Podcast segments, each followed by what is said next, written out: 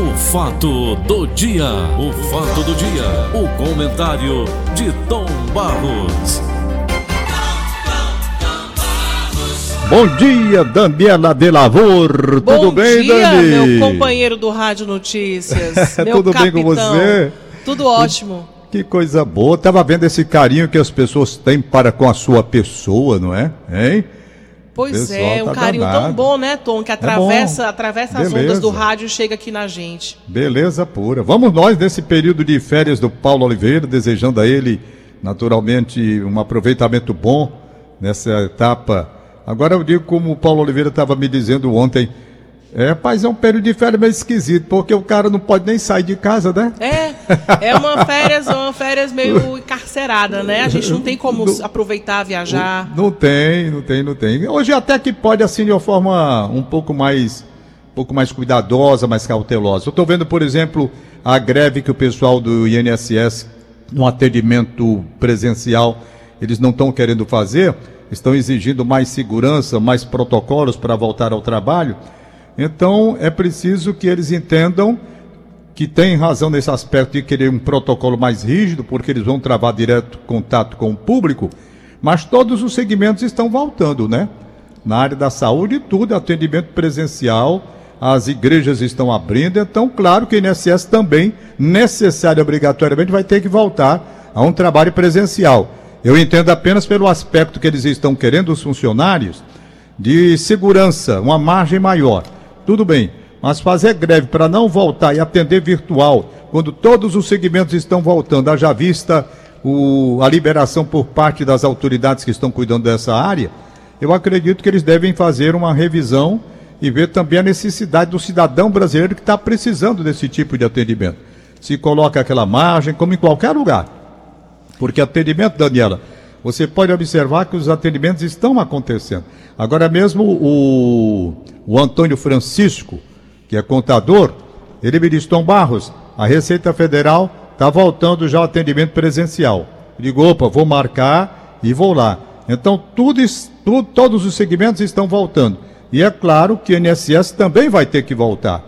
Repito para concluir, entendo a posição dos funcionários, que estão aí acerando até com a possibilidade de greve, mas eles precisam que exigir rapidez no estabelecimento dos protocolos por parte do setor diretivo do I N S S para que eles voltem com segurança, mas voltem logo também, porque eles têm que ver o outro lado, o compromisso com a população, porque o atendimento virtual nunca é, convenhamos, Daniela, não é, o atendimento virtual não é, jamais será em tempo algum igual ao atendimento presencial.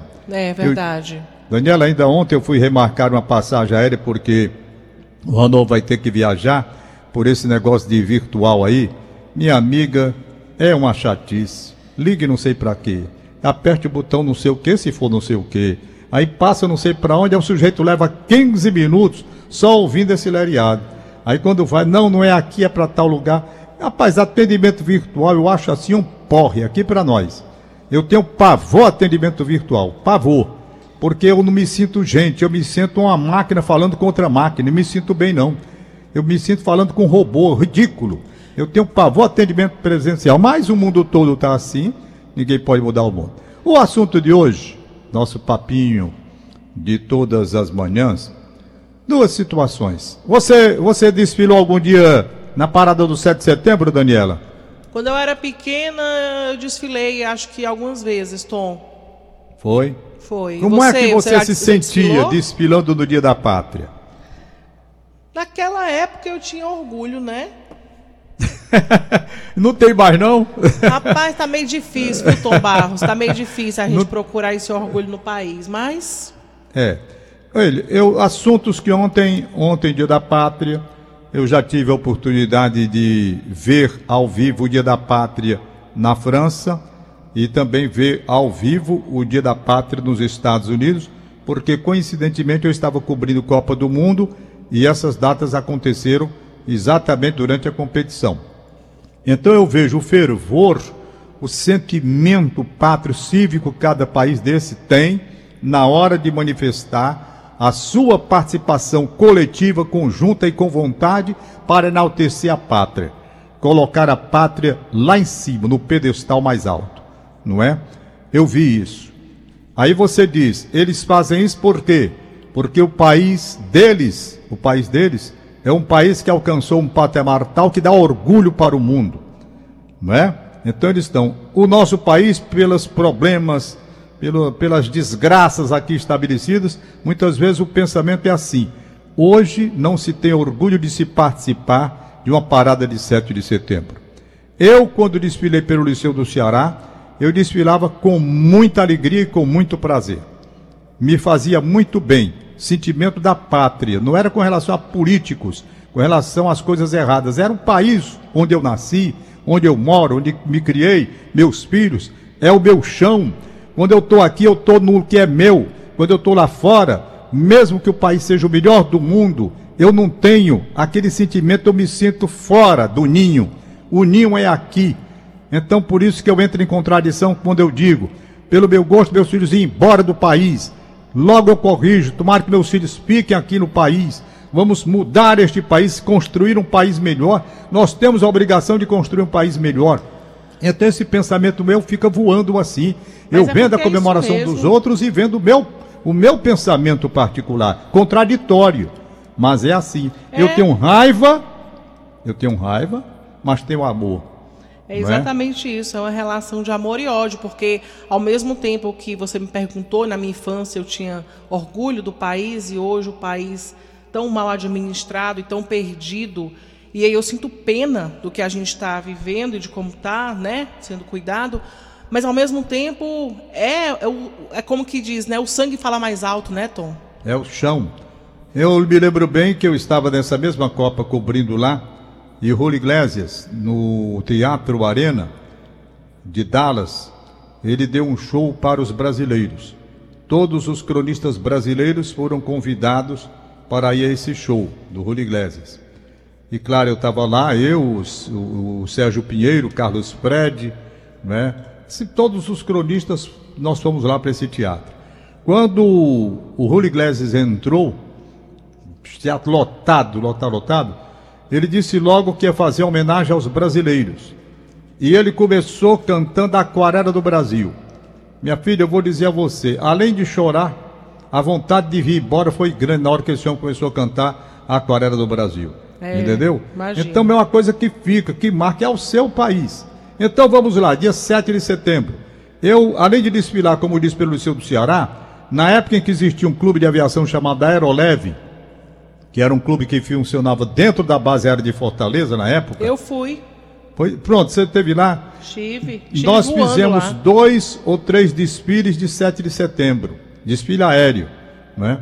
Também com que alegria. A gente pegava os aviãozinhos do nosso clube. Me lembro que uma vez tivemos, parece que vinte e cinco aviãozinhos no desfile aéreo. Quer dizer, a gente fazia aquilo com tanto amor, com tanto carinho, porque é a nossa pátria. Agora vamos separar. Ontem me mandaram aqui, eu vi, mas me mandaram aqui, inclusive com comentários, pronunciamento do presidente Jair Bolsonaro, pronunciamento do Lula, pronunciamento de A, B e C. Não me interessou absolutamente nada. Vi por um compromisso profissional, porque tinha que ouvir o que, é que eles iam dizer, evidente, para no dia seguinte, como eu estou aqui com você, sabendo o que cada um disse. Não senti nenhuma emoção, não senti absolutamente nada, nem na palavra do Bolsonaro, nem na palavra do Lula. Nada do Bolsonaro que está aí, no governo. Ele fala, fala como presidente da República, deu o recado dele. Também não me tocou. O Lula falou, não me tocou. Eu até pensei o seguinte, o Lula falando a respeito dos problemas do Brasil, saúde, educação, essa coisa toda, ele falou, e eu pensava comigo mesmo. E ele não passou oito anos no comando do país?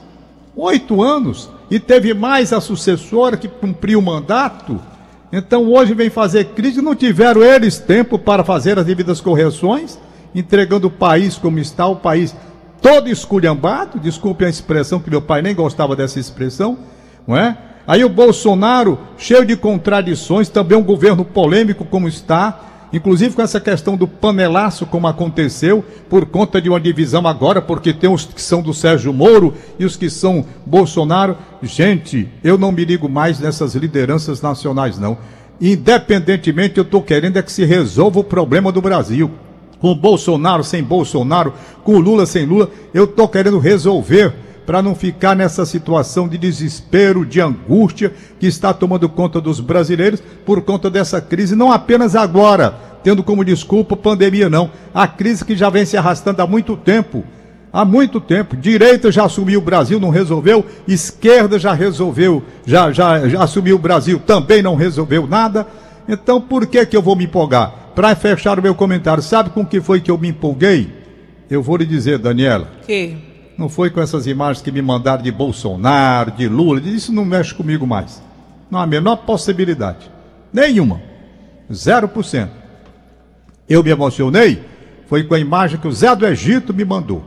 Qual foi a imagem? Eu estava querendo saber onde era, não sei porque ele não disse, os garotinhos, os garotinhos, improvisando com panela, tambores e fazendo um desfile do dia sete de setembro.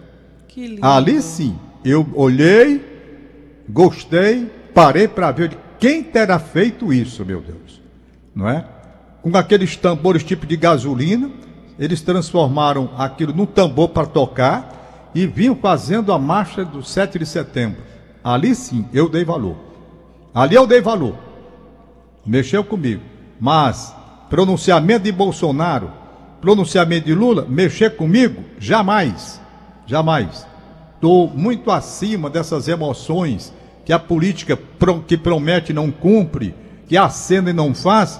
Isso não pode mexer com um velhinho de setenta e três anos de idade, não. Não mexe mesmo. Agora, quem fez, eu, eu lamento muito porque eu já perguntei até ao Zé, onde foi que aquilo aconteceu, aquele desfile de crianças, da forma como aconteceu. Uma forma linda de manifestação, achei muito legal, muito legal mesmo. Pois bem, vamos ficando por aí, vamos aos papéis, Daniela. Vamos lá, Tom Barros. Você tem aniversário para anunciar aí? Eu anunciei alguns já. Já? Então pronto, pergunta aí se a Arinha me mandou que eu pego no WhatsApp. Enquanto isso eu vou anunciar, vamos aos aniversários, meu querido Matheus. Os aniversariantes do dia.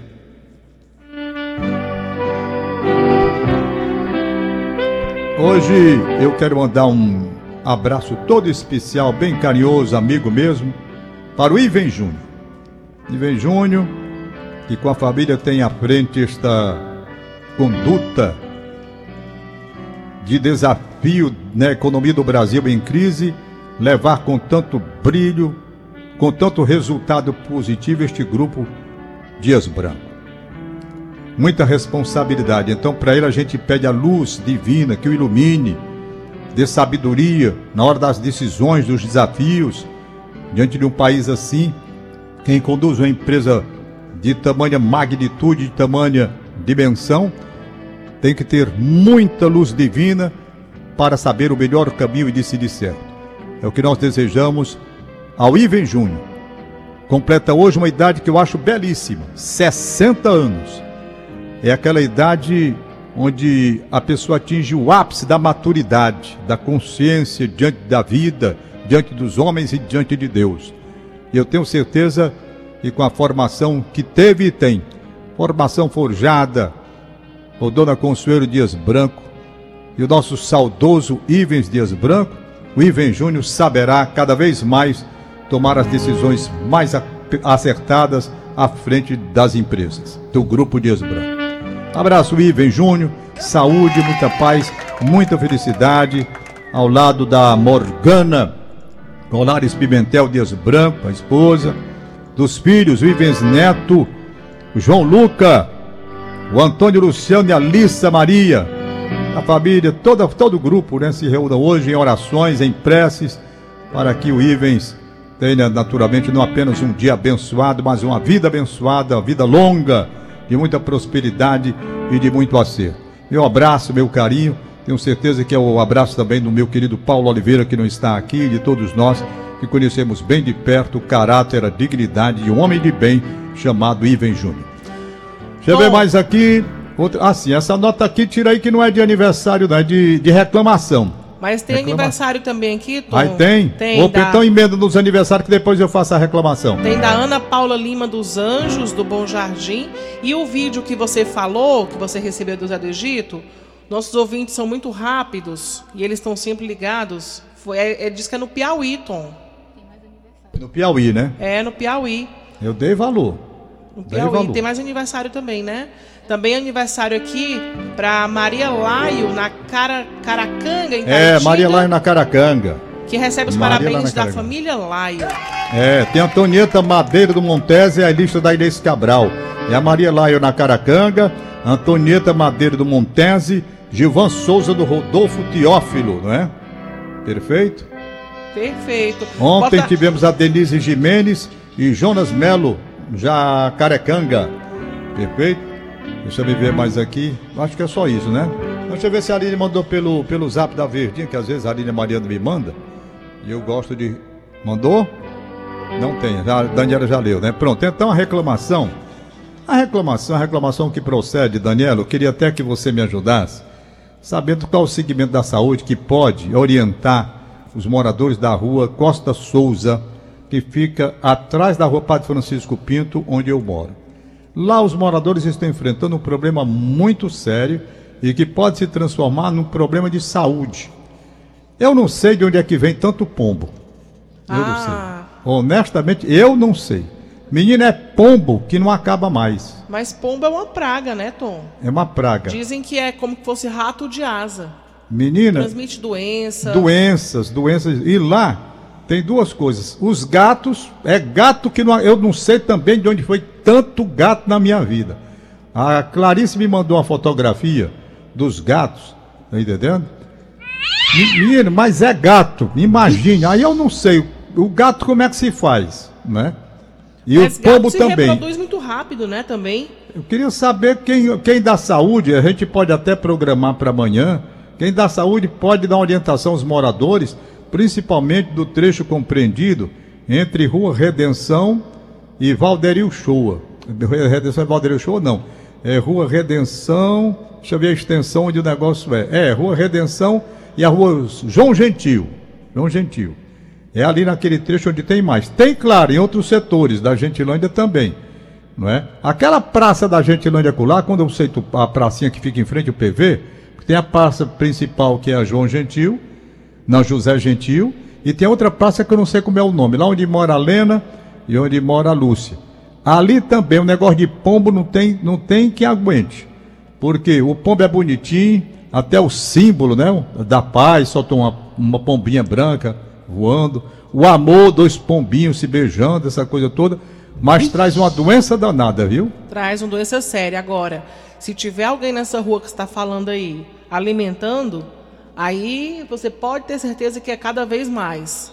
É, não é? Mas é. Tem, eu acho que tem. Tem quem esteja alimentando. Pois então esse é o problema, Tom, porque não pode alimentar. Eles realmente eles transmitem doenças e eles são muito perigosos para a nossa saúde.